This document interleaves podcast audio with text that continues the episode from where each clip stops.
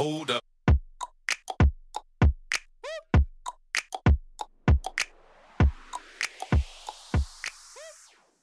Welcome to another episode of Connect and Move Radio. I'm your host, Andy Fortuna, and today we're going to be going into the strength and fitness approach uh, during pregnancy and postpartum.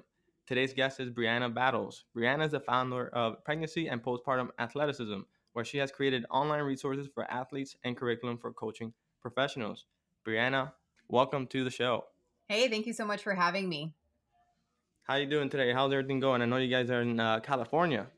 We are in California. Yeah, it's uh it's good. It's really good. We got a lot of moving pieces happening today. Actually, just um it's launch day for one of the courses and programs that I create. So we got a lot of a lot of things going on, but overall Everything's good. enjoying summer, you know? Oh, Okay. I mean, uh, talk to us. You know, how did you get to where you're at? Tell us your story.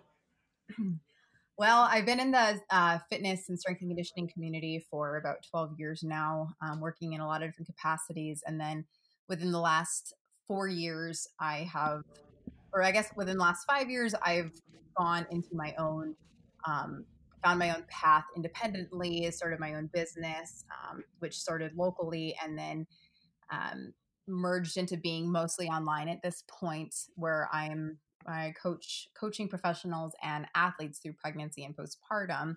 Um, and so that's a very specific niche, but really it is broad when we think about, um, you know, what defines an athlete, which I think is just, um, you know, somebody with who enjoys fitness across a spectrum of um, of interests and abilities.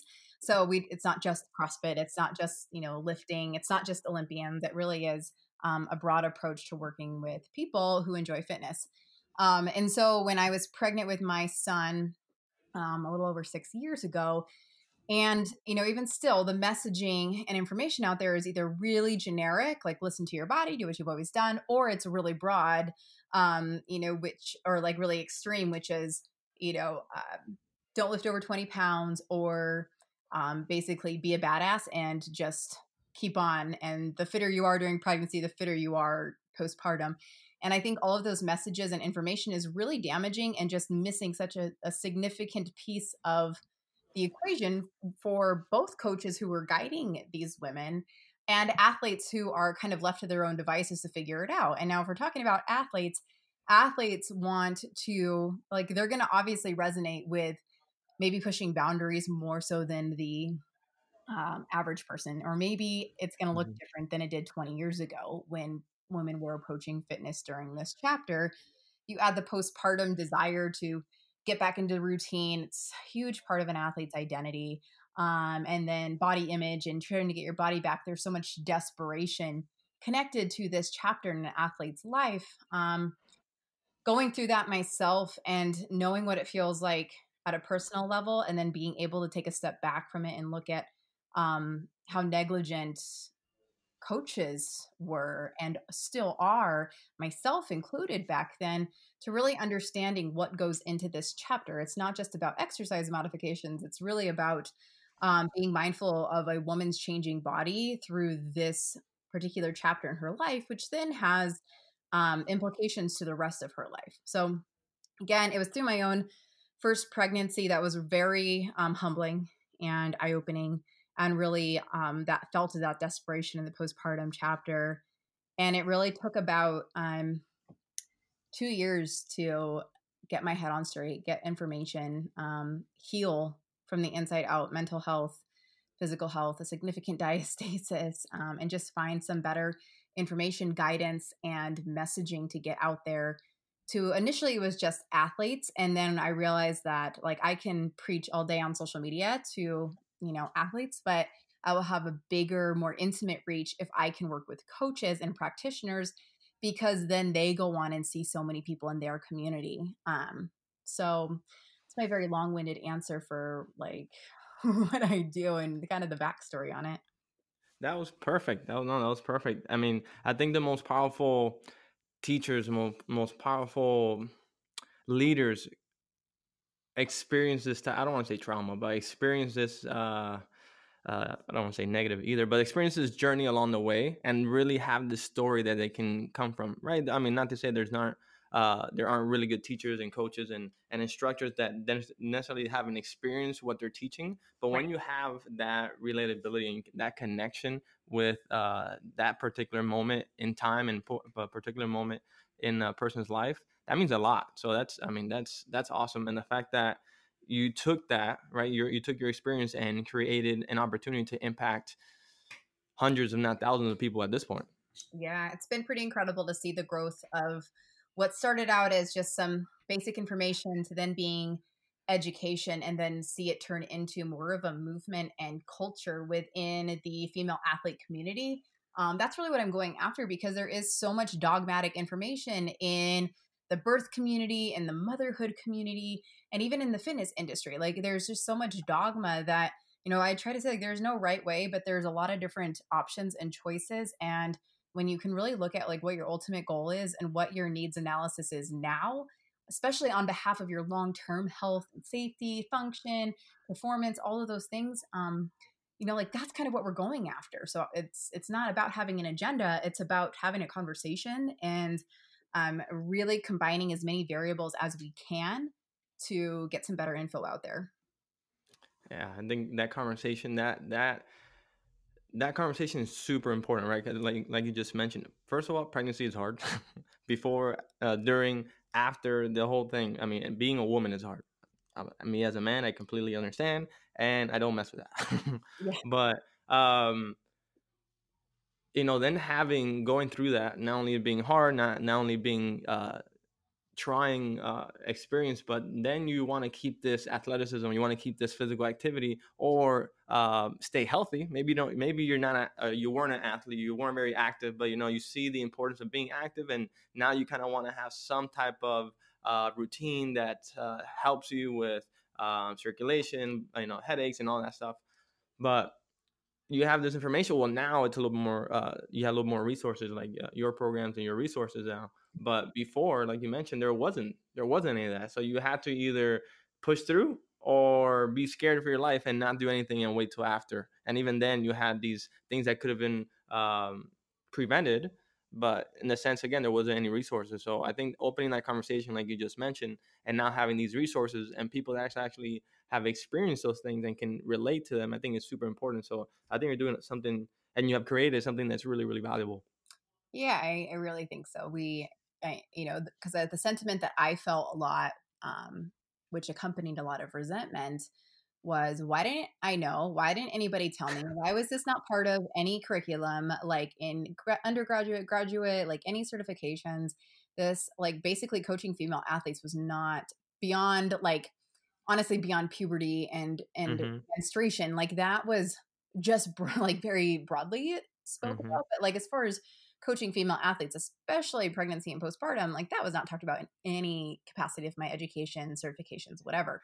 And then a lot of the other educational resources were very outdated and did not resonate for what we were actually seeing this huge pendulum swing of more extreme approaches to basically be a badass that yeah. was then getting a lot of glorification and it's like oh you're so amazing um but like there needs to be more to the conversation with that than that like we already have badass women like that's not there's nothing to prove to ourselves or anybody else and it's you know motherhood sort of forces you to adapt to a lot of ever changing demands and uh, pregnancy is that first introduction of it and we have to be able to give and be um, a little bit more adaptable both in uh, with our mental approach to it and our, our training so um, yeah so i try to rally against that message because I still get that. I still get DMs where people are like, why didn't anyone tell me? And I'm like, well, I mean, I've been trying for about six years to just, you know, put good information out there um, because it really did not exist before. And anything that was out there for athletes before was very much a culture of,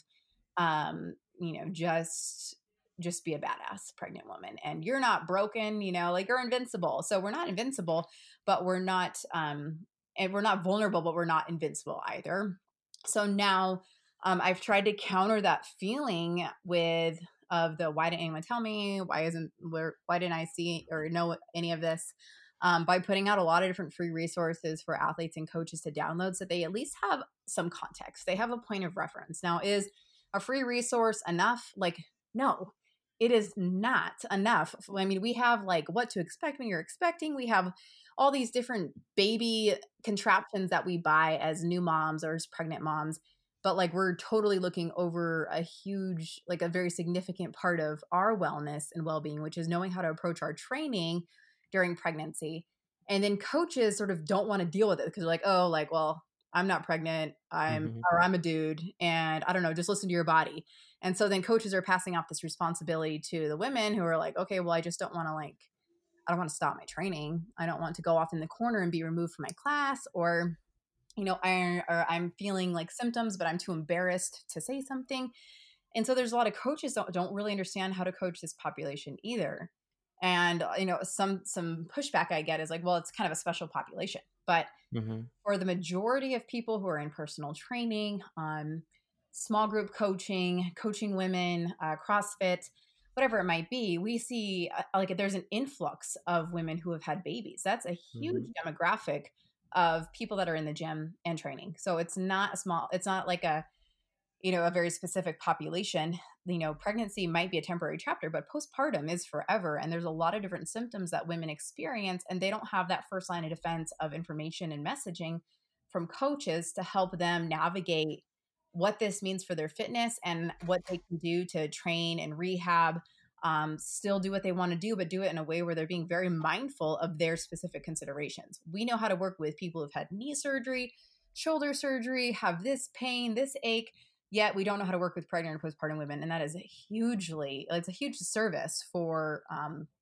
as coaches and it's, and it's not fair for the athletes how does that conversation i guess if somebody wants to approach you you're starting to work with somebody uh, what does that conversation or how does that conversation go about like if I'm trying to work with an athlete or a coach? Um, I guess we can go athlete first, like the person that either uh, is about to get pregnant, they want to kind of prepare, or someone that is pregnant, uh, pregnant postpartum, and wants to kind of start to, or really be a little bit more mindful of how they're moving and working out and right. taking care of the fitness. Yeah. So the first thing I talk to any athlete who reaches out to me, it's usually like, "Hey, I just found out I'm pregnant. Can you uh, give me some some pointers?" And I'm like, "Okay, mm-hmm. first, like let's." go download this information because that's free and it's a it's good to have more context than just a DM mm-hmm. or an email or whatever. Um, but ultimately, my first conversation with them after they've looked over that stuff, so they know what I'm about, they know what they're gonna have, at least have a heads up about, um, is I'm gonna ask what their goal is. Like, what do you want out of your pregnancy, and what do you want out of your motherhood? Because when they can like look beyond just being pregnant and look into what they want their lifestyle to look like when they have a one year old or what they mm-hmm. want their mm-hmm. lifestyle to look like when they have a five year old. Um, that kind of helps set up some of the adaptations that might need to happen during pregnancy because we're such an instant like gratification culture and what feels good in the moment might not necessarily be like what is most sustainable for our long term. And so I think it's easy to lose sight of like fitness as part of our it's like a lifetime mm-hmm. um, thing that we're choosing to participate in but and so there's no point in trying to like maintain or hold on and be hell-bent on you know not making adjustments during pregnancy when really like we have our whole life to be in the gym and there's a, so much we can do during pregnancy to stay um, athletic and strong and fit. We just don't have to do it at this like all or nothing kind of mentality. So I yeah, I, I, usually just start out by asking them like what their goal is, and then um, address what I call like an athlete brain mindset, which is which is kind of that that resistance to wanting to make a lot of changes. They want to keep doing something, and it's not necessarily they're trying to prove anything, but it's just there's this fear and anxiety of and competitiveness, and maybe a little bit of being stubborn of not wanting to let go because it feels good and it, it is a huge mm-hmm. part of their identity. And so the willingness to just surrender to some things and adapt new ways of doing things on behalf of their changing core, their pelvic floor, their performance, all of these things. And so when I can have that big picture conversation, a lot of times that's where the buy in comes from because it's not just, well, we'll make some exercise modifications. No one needs me for that. They need mm-hmm. me for the bigger um, spectrum of training approach and strategies and mindfulness of um, new demands on their body a lot of times what I, I mean what, what I just heard is basically trying to plan ahead and create that journey. Is a, you, you made a great uh, analogy of as far as like the instant gratification. Right Very easily do we get stuck in that uh, rat race of what can I get out of this? What can I get? What can I do right now?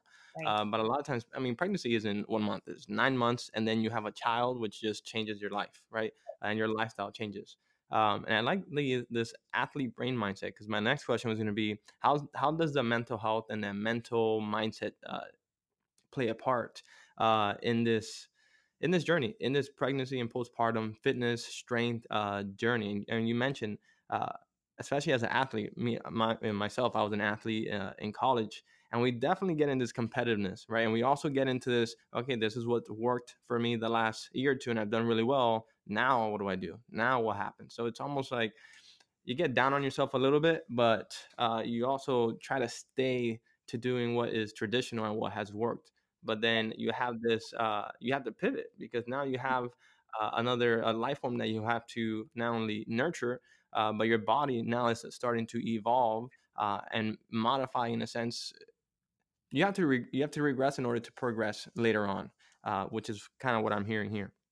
Right. I mean, and it, and it doesn't even have to be dramatic. You know, when we talk about our mental health, like our mental approach is what's going to help dictate our physical approach. And that's why I think acknowledging that there's there's a lot of emotions and hmm identity and routine attached to the decisions that we make. Like I'm going to do I'm going to keep running till I'm 9 months 9 months pregnant because I can't imagine my life not running basically. But it's like, okay, but like fitness can be really fleeting, you know? And I feel like I've had to, you know, as an athlete my entire life, I've had to say, who am I beyond what I can physically do? Because if all of that is taken from me, am I still Brianna? Am I still a good mom? Am I still a good leader? Am I still a good coach, regardless of what I can physically do? And it's really humbling. And it's not that, like, fortunately, that nothing's been, you know, being totally taken from me, but I think it's just being like really adaptable and knowing that we are still really incredible and it has nothing to do with what we physically do. We have a lot that we can offer um, and then the best athletes i know are willing to go there. They're willing to be adaptable. They're willing to dive into new ways of doing things um, in order to play the long game and stepping hmm outside of the right now and knowing like hey i will do whatever it takes to have a really healthy pregnancy at least in the ways that i can control and exercise is something that we can control um, and and just know that I'm doing this um, like on behalf of what I want to do later. And you know, there is nothing to prove. I'm still worthy. I'm still strong. I'm still um, able to do a lot of what I want to do, even if it means I'm adjusting some variables to do it. Like just because you know everybody's doing burpees and i'm like you know burpees aren't super comfortable anymore. Doesn't mean that you're not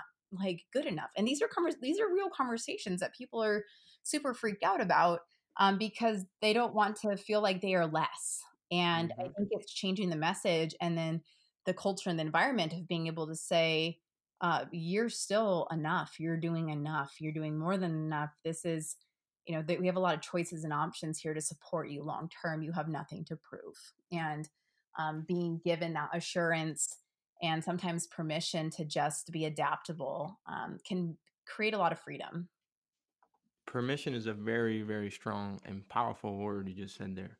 yeah Um, because we get it, I don't want to say entitled, but you get stuck in this in this uh, sphere, right? Especially when you start to build yourself. Uh, let's say as an athlete, you start to really you, you you evolve. You evolve as an athlete. Your mindset, your body, everything evolves. And now again, um, when you are kind of strayed a little bit from that, whether through uh, an injury or, or or even pregnancy, something where your body now you have to modify. Um, you almost have to give yourself, hey, it's okay to slow down a little bit to now go faster later on, right? right Um, many times we uh, had an, another podcast, or what was it? Yeah, yesterday with Dr. Jacob Hardy, and we were talking about capacity, right? A lot of times people do uh, way too much for way too long or too little, right?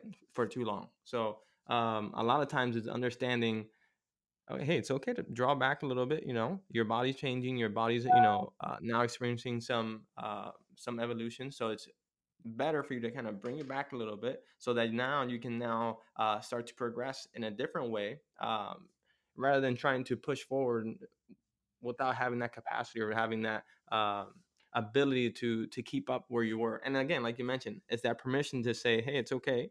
Um, it's not like you're getting worse, and it's not like you are any less. Right. Um, you are still the same person, but you know, just just taking another path, uh, just for the moment being. So I think that's that's a very powerful word. you know but it's like the fitness industry where we glorify what is shiny and like what Mhm. is fancy and badass like nobody's clapping for somebody making modifications because she's been up all night vomiting like no one is they don't even know she's pregnant yet and she's trying to show up to class and Mhm. get through but then there's this like external pressure to do more and to be more and to still show up and like that's where you know when you've been uh, accustomed to be an athlete your whole life it's so humbling it's so frustrating and you just because it's such a culture within the fitness industry and even just like for women in general because like my mom 30 years ago certainly wasn't training like an athlete during pregnancy or postpartum. It took my sister and i going to college for her to like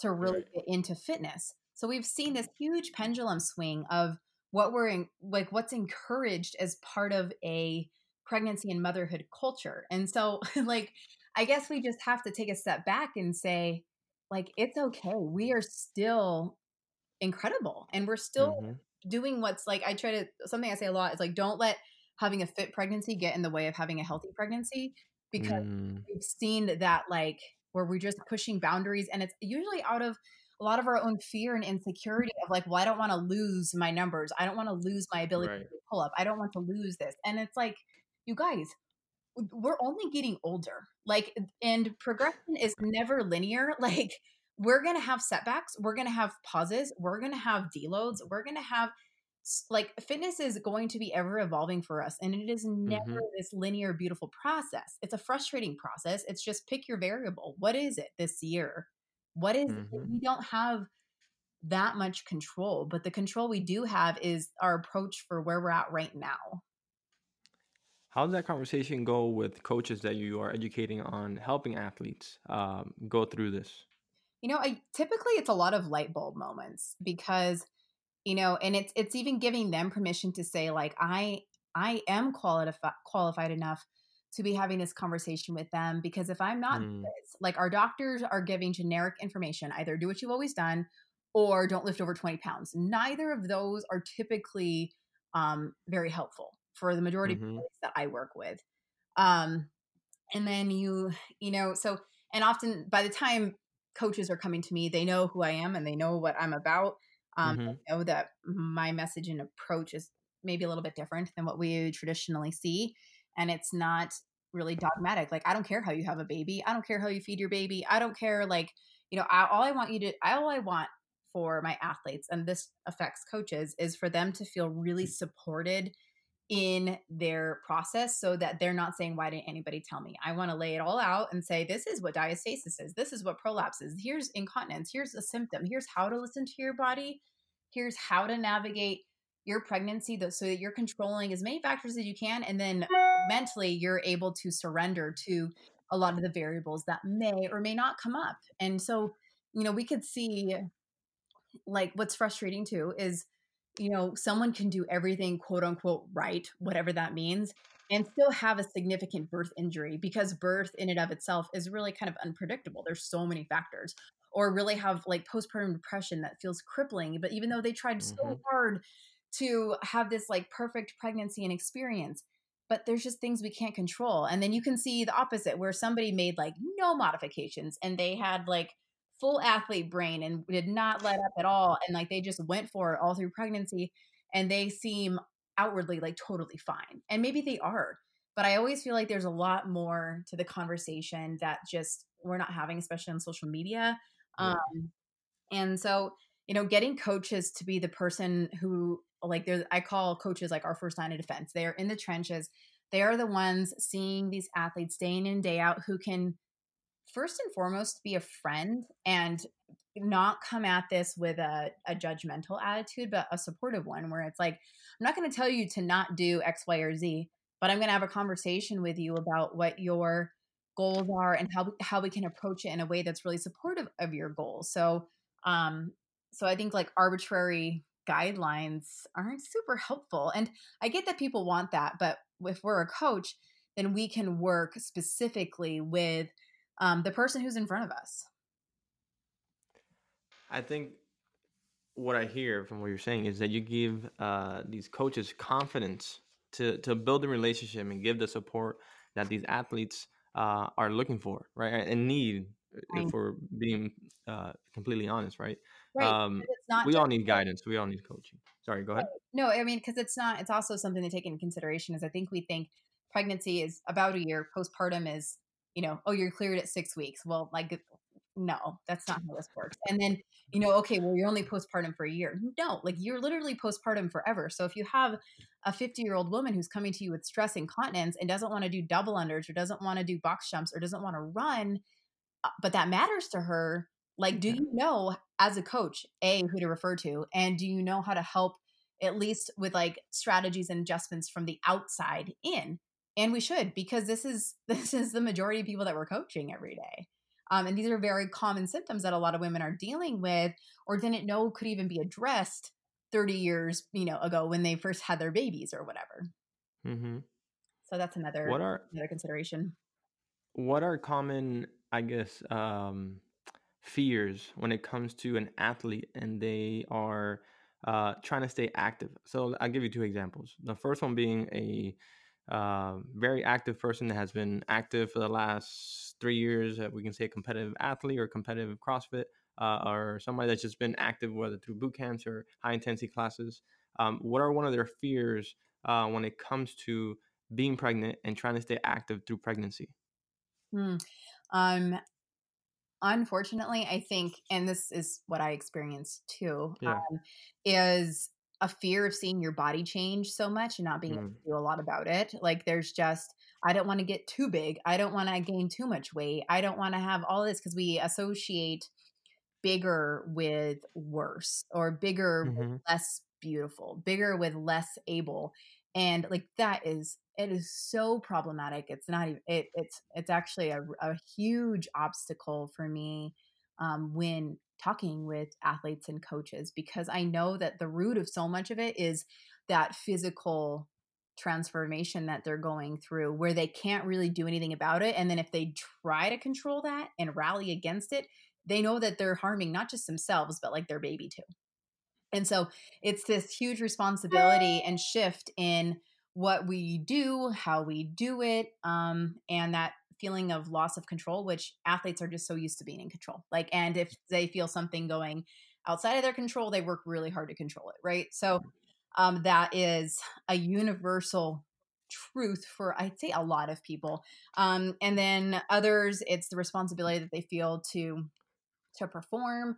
Um, like mm-hmm. and they don't want to lose their numbers too dramatically. They don't want to lose their abilities.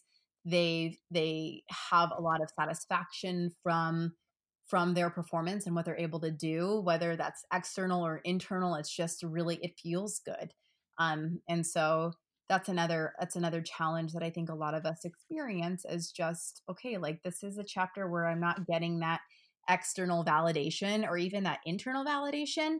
And mm-hmm. that's where I think we have to do so much work from the inside out. And then the messaging that we see on social media and and coaches and practitioners kind of coming together and say, and and praise the little things and praise the adjustments and and and make women feel or help them feel more empowered um to to make adjustments where that becomes commonplace rather than seeing um an extreme approach i guess I mean, for the changing body, it's, I mean, you have like uh, C section scars, you have diastasis recti. Um, I mean, those are, I can only assume, are very scary for women when experiencing and stuff that they're thinking about through their pregnancy. So I could only imagine.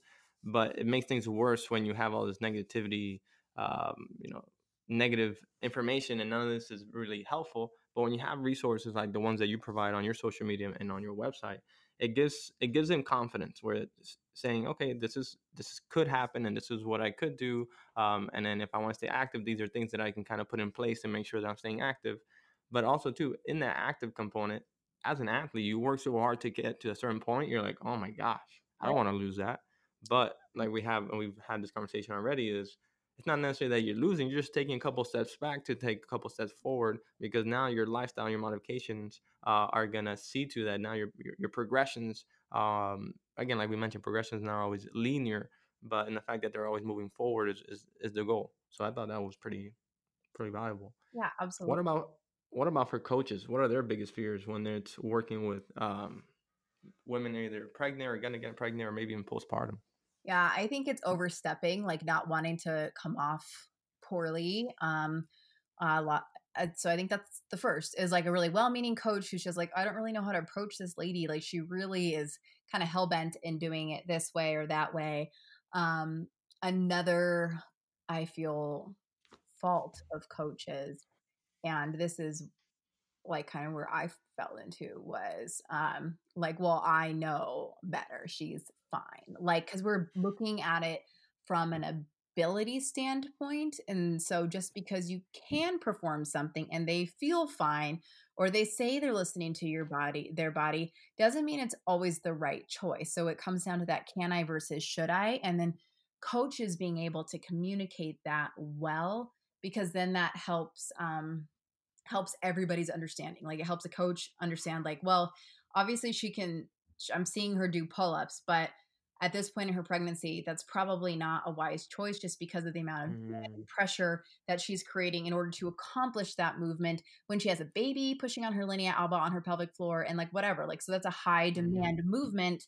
And so it's not really a movement that's worth it. And then the coach being able to have that, like, you know, critical decision making um, on behalf of their athletes, like long term performance and function again in the ways that we can control because we can't you know we can't prevent anything but we can um, manage how we perform our movements the volume the intensity um, even the position of them like all of that is really adaptable. We just have to have coaches that get it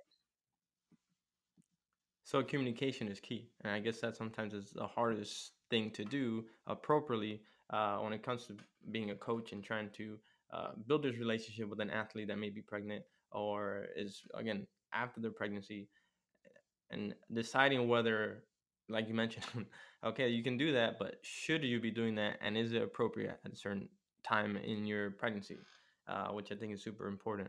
Um,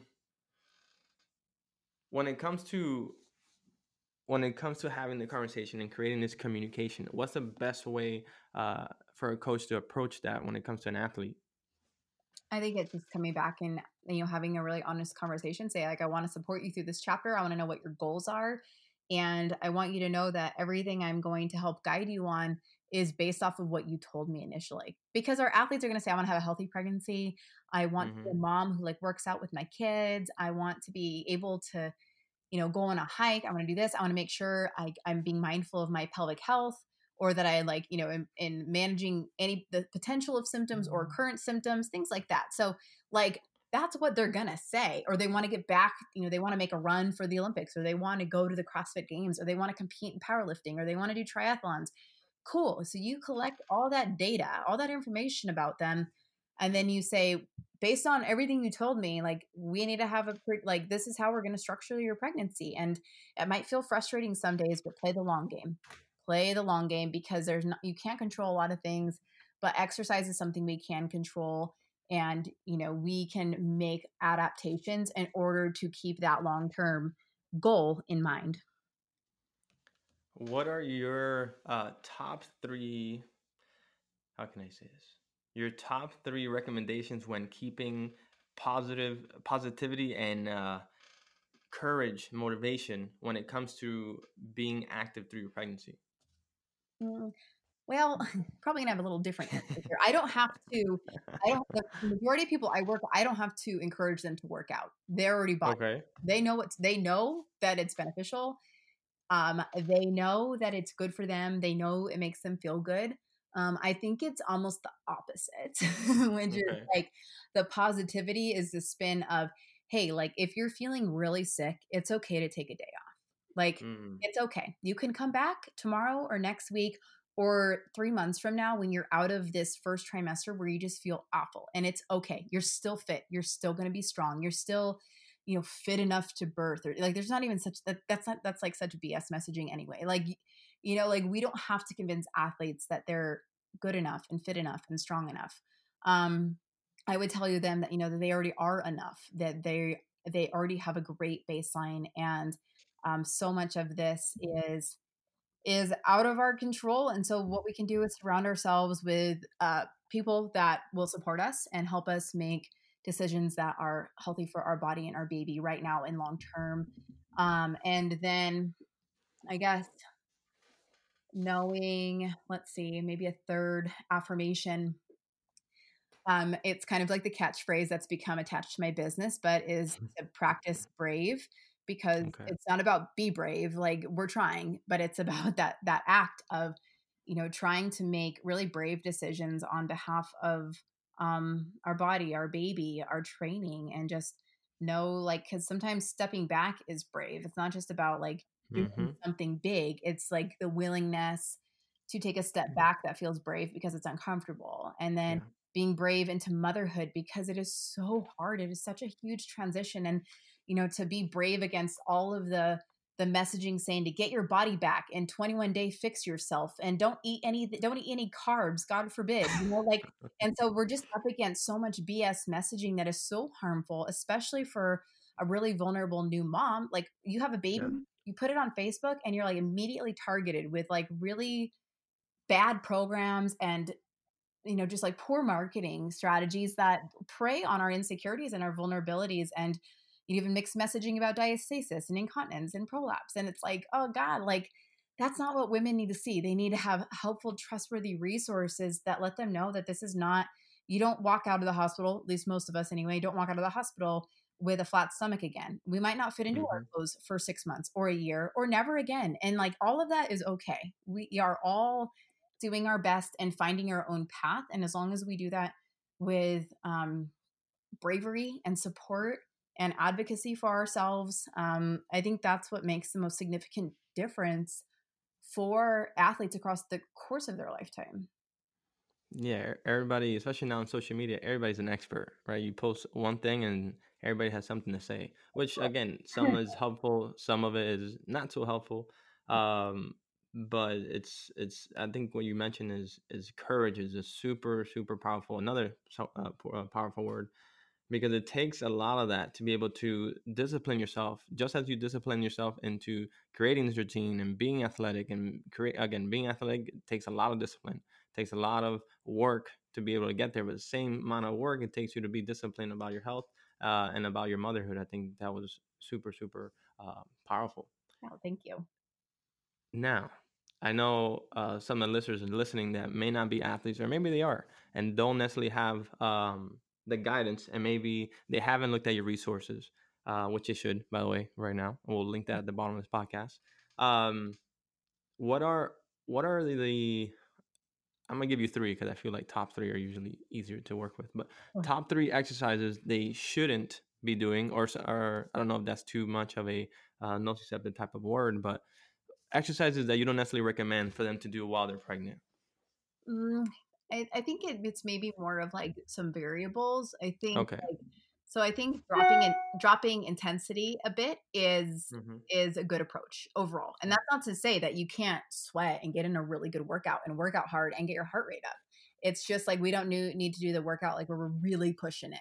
You know, where mm-hmm. you feel like you just want to like kind of fall to the floor and sweat for like 10 minutes. Like that's not the kind of intensity we need to do right now because you sort of lose that mindfulness of how your body feels in the moment and maybe the stresses to your body. So intensity is one thing. Um, load, I think people want to mm-hmm. hear, well, don't lift over 75% of your one rep max, but that is not how this works because for some people that still might be a 300 mm-hmm. pound deadlift and they can still do that, but that's still 300 pounds against your pelvic floor against gravity with a baby in there, you know? So like, I think really being able to take a step back and say like, it's okay to not lift as heavy as I normally do. And I'm doing this in a way to preserve what I can. Um, so being willing to make adjustments to your body, to um, the amount of weight that you're lifting. That's so that's pretty critical is adjusting load and then adjusting it even more throughout the course of your pregnancy. By the time you're in your third trimester, it's not about lifting heavy.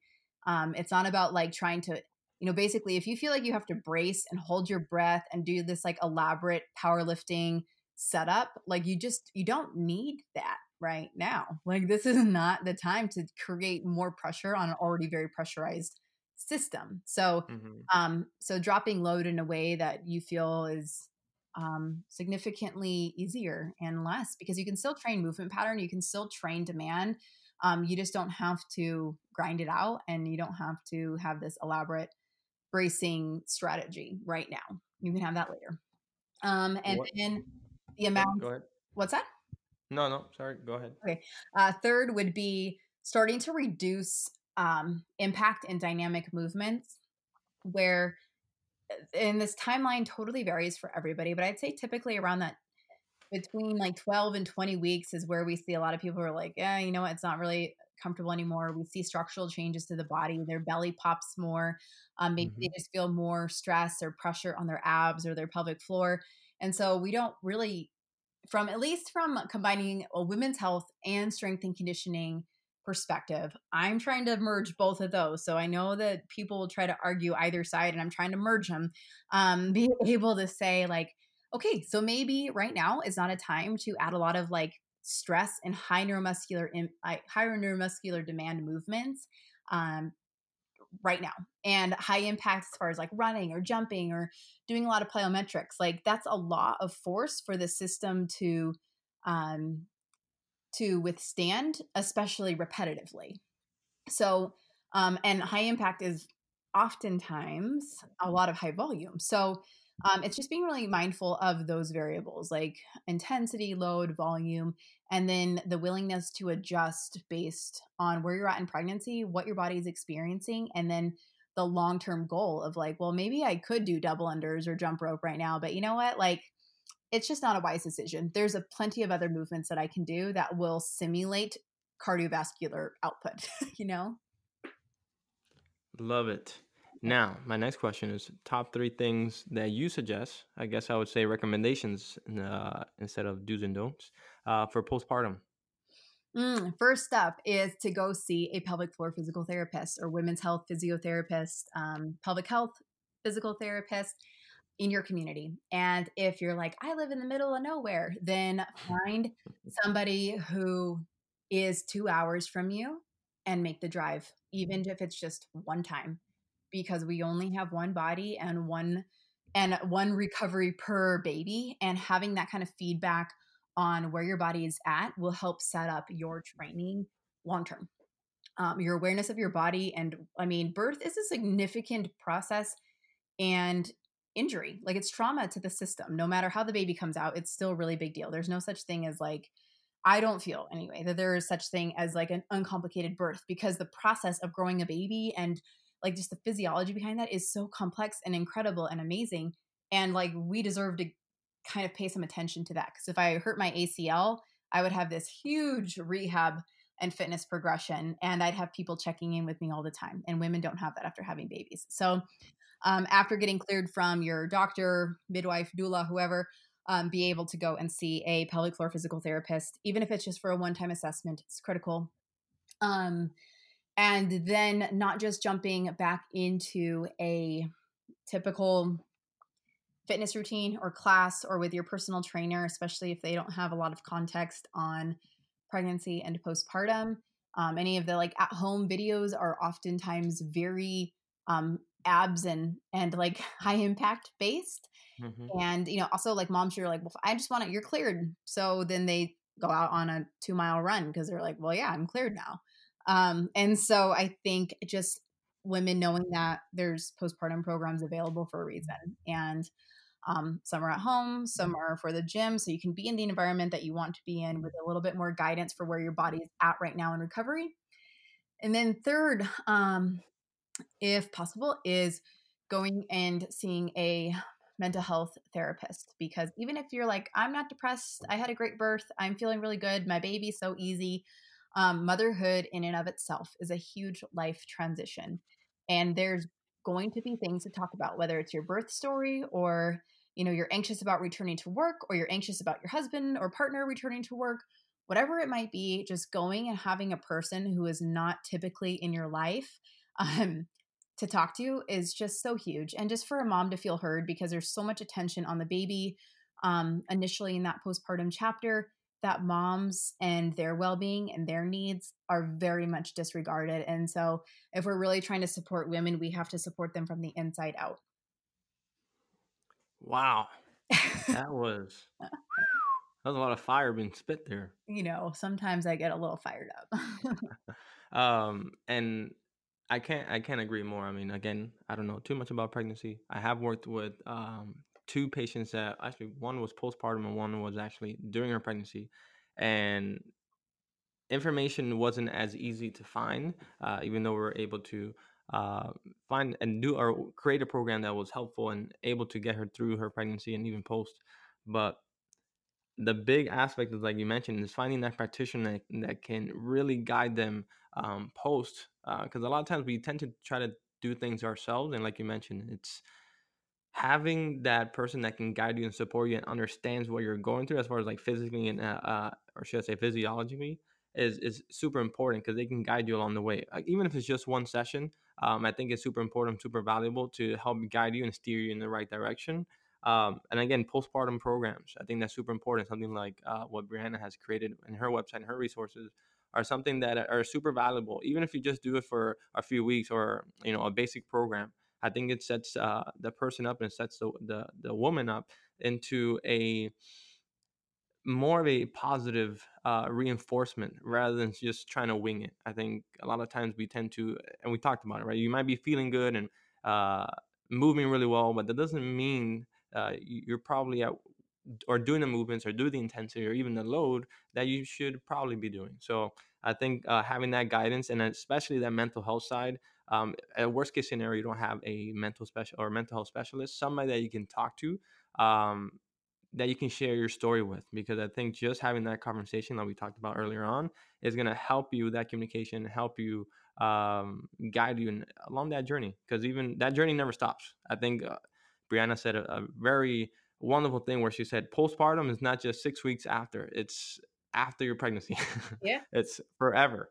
Uh, and I thought, and I never even thought about that. That's I think that was super powerful. There was a lot of been a lot of powerful words, a lot of powerful uh, information, but that was something really that I really got to me because it's not something I've ever heard before. Well, thank you. That's what I'm here for. um. So how can they reach you? You know, what are the resources that you have? Let's talk about the uh, pregnancy and postpartum athleticism program and uh, courses that you have. Yeah, so I have quite a few resources, um, a lot of free PDFs. I just kind of outline a lot of the things I talked about today. So it's all on my website at www.briannabattles.com. That's Brianna with two N's. Um, .com. And so I have a bunch of free resources, and then I have a coach course, coach and practitioner course, which is online educational uh, certification with over gosh, like over 30 different people who helped contribute to the course in um, interviews so that I'm staying within my true scope of practice and then bringing in the professionals that complement it. So everything from quite a few different physical therapists, pelvic floor physical therapists, to mental health therapists, to business strategists, because a lot of people um, take this course and go, oh my God, like I want to start coaching. I want to start. Mm-hmm. Um, I want to grow like a really, I want to be the resource in my community to help people. So really have a broad um, broad list of people who helped contribute to the course, but um, it really outlines everything I feel coaches need to know about working with this population because it's not just well breathe here and um, shift your position there. It really is understanding all the different considerations that athletes are navigating during this time and mm-hmm. um, educating them on all the different symptoms that they can potentially have. Um, and just basic physiology because this is again this isn't any of our um, it's not part of our education typically. So um, that coach course we now have um, we have about 600 coaches around the world who um, have completed it or are working through it currently. So it's been pretty cool to see that grow and see how many communities that information is getting to. Um, so that that's pregnancy and postpartum athleticism as the coach and practitioner course and then I have an athlete course, which is a lot shorter. And it's for you email me and say, Brie, I just found I'm pregnant. What should I do? What should I not do? Like that, you know, is never a straightforward answer. Like anyone who's still listening to this um, has heard me preach over and over now.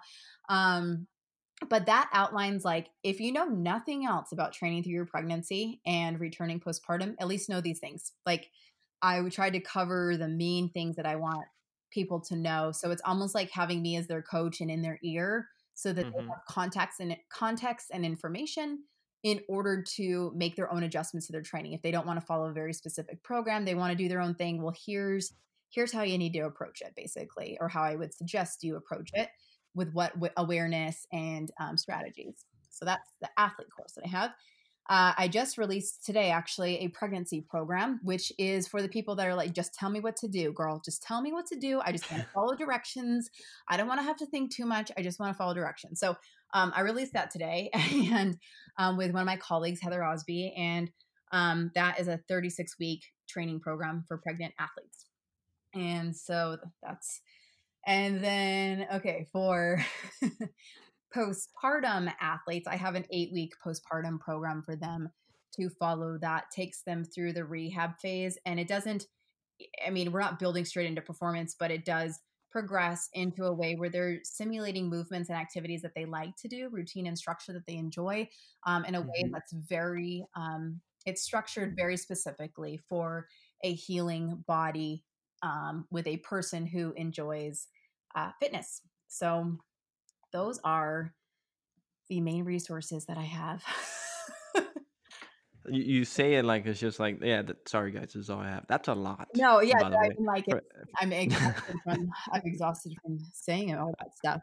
That's really that's a lot, but it's amazing. Yeah, I'm very grateful. As we mentioned, super valuable and super needed and necessary, should I say, necessary information and resources. Um, so, for those of you listening, don't worry, it should be at the bottom of this uh, podcast, the, the show notes or the description of this podcast. All those links uh, will be available. Uh, social media, Brianna, how can they reach you? Um, I am at like literally at Brianna.battles and also the brand um, Instagram is at pregnant period postpartum period athlete. Awesome. Any uh, book recommendations? Ooh, I just finished um, listening. I can you know, reading is hard when you have kids around. They just throw your books and sabotage them. But so I was able to. Yeah, I don't do reading either. Book. Audible. Yeah. There you go. Um, I was able to finish. Um, oh my gosh, Dare to Lead by Brene Brown. And I know everybody loves Brene Brown, but that was just a really great book for anybody in leadership um, who, eh, you know, just wants a somewhat different approach than what we've maybe typically been taught, especially as athletes and coaches. Love it. Love it. Yes. Um, like I mentioned, all the information that uh, Brianna just referenced and her resources will be available at the bottom of this podcast and the show notes. Now, for this last part of the podcast, one of my favorite parts of the podcast uh, is what I call speed round. Speed round is basically three questions um, that I have uh, planned here for yeah. you. Don't get nervous. Okay. Um, and basically, you have literally 0.3 seconds to answer. Whatever comes up to the top of your head is what you blur out. Oh god. Um, yeah, and it gets us to one is fun and funny uh, for the audience, for the listeners, uh, for both of us as well. Um, but it gets us to know a little bit more about you, Brianna Battles. Uh, yeah. Okay. So, are you ready? I think. Usually, what I say is I usually have a timer here, and I have like I make this annoying buzzer sound but I'm not gonna do that this time. Okay. So I'm you're safe. I'm anxious. From the buzzer. Okay. okay. First question. Are you ready? Yeah. Okay. Do you turn on the car first, or do you buckle your seatbelt first? Car. Interesting. I do the same thing. do you do you sit in your car for a little bit before you kind of get going? That's usually my morning routine. Yeah, I like have to sit there for a second and like think about life. Just, you know, well, I gather your thoughts. Much time because I have annoying kids in the back seat. So people just like turn on the music and like sit and then go. So yeah. So yeah, this is not part of the questions, but the fact that you said you turn on music, what uh, what usually do you put on? Ooh, okay. So um, I'm like a weird hybrid of like I love rap music, but I love country music, so I'm always flipping back and forth between the two. What's the first station you put on when you turn on your car? Mm, depends time of day and who's in the car with me. So if I have my early morning, really country music. Wow, country. Yeah. Again, these are not part of the questions, but we're just going. We're diving deep here. Uh, favorite favorite country artist. Oh man, I don't know. I like so many. Really, like First one. Say it. um, like Luke Bryan. He's he's pretty Luke. Okay, Luke Bryan. I was really, I was really hoping you would say Zac Brown. Okay, he's also great. So like I'm I'm really just I like the versatility Great, of just like great. of Sirius XM. You know, like you just kind of get whatever you get. Takes the Yeah. responsibility off of me. So Okay. Fair enough. Fair enough. Next question. Are you ready? yeah. If you can only eat one thing in the world, what would it be? Mm, peanut butter and chocolate ice cream, but like without all the calories, you know, like if that's the only thing I could eat, you have to be without calories or something. wow. So ice cream, yeah. just ice cream twenty four seven, Oh god. peanut butter and I chocolate. mean, I'd probably get burned out, which maybe would be a good thing. Okay, okay. We we are getting to know you better here, Brianna Battles. well, it's better than saying like a protein bar. How boring would that be? No, no, I, I'll completely honest. Yeah, I agree. I agree. I'm just all right.